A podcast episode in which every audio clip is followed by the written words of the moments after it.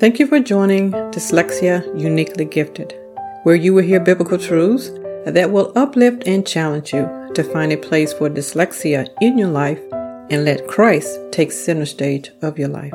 This episode is another short devotional to help you get your day started.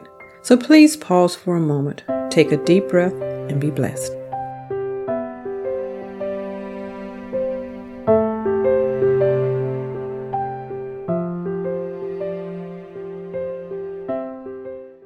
Promises of the Lord are sure and steadfast. They have been provided to strengthen our faith in God. What do you need from Him today? Are you having anxious thoughts, fearing the future? Then claim His promise to be your light and your strength. David said in Psalms 27 1, The Lord is my light and my salvation. Whom shall I fear? The Lord is the strength of my life. Of whom shall I be afraid? Are you waiting for God to answer a prayer? Then he bids us to wait in his courage. David said in Psalms 27:14, Wait on the Lord, be of good courage, and he shall strengthen thine heart. Wait, I say on the Lord. Do you need peace of mind?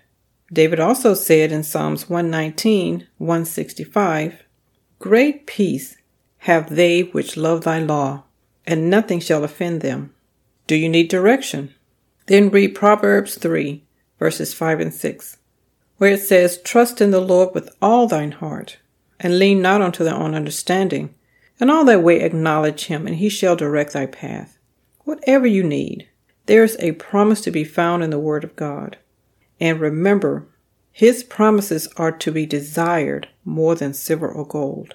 My fellow dyslexics, I read that we do not claim God's promises as often as we should.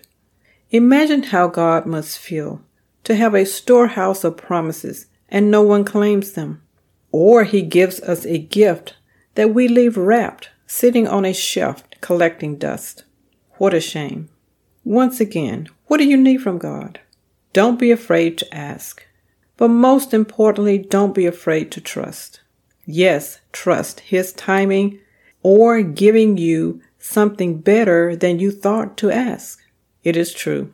We think we know what's best for us, but we can't see the beginning from the end. But God does.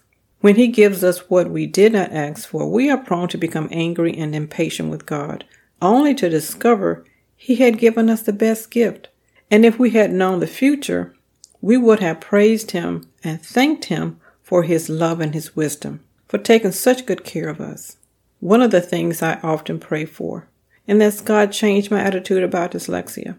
And He is doing exactly that. It no longer feels like a death sentence, something that I just have to live with. When I think about dyslexia, I no longer feel trapped and hopeless about my future. I've learned to celebrate my differences and feel good about myself. I have so much to offer, and so do you. And we all have a bright future. This is what God's promises does. They open us up to a future that He has planned for us. If you haven't already, give them a try and you won't be disappointed. Thank you for listening to another episode from Dyslexia Uniquely Gifted. If you know an adult with dyslexia, please share these short devotionals with them.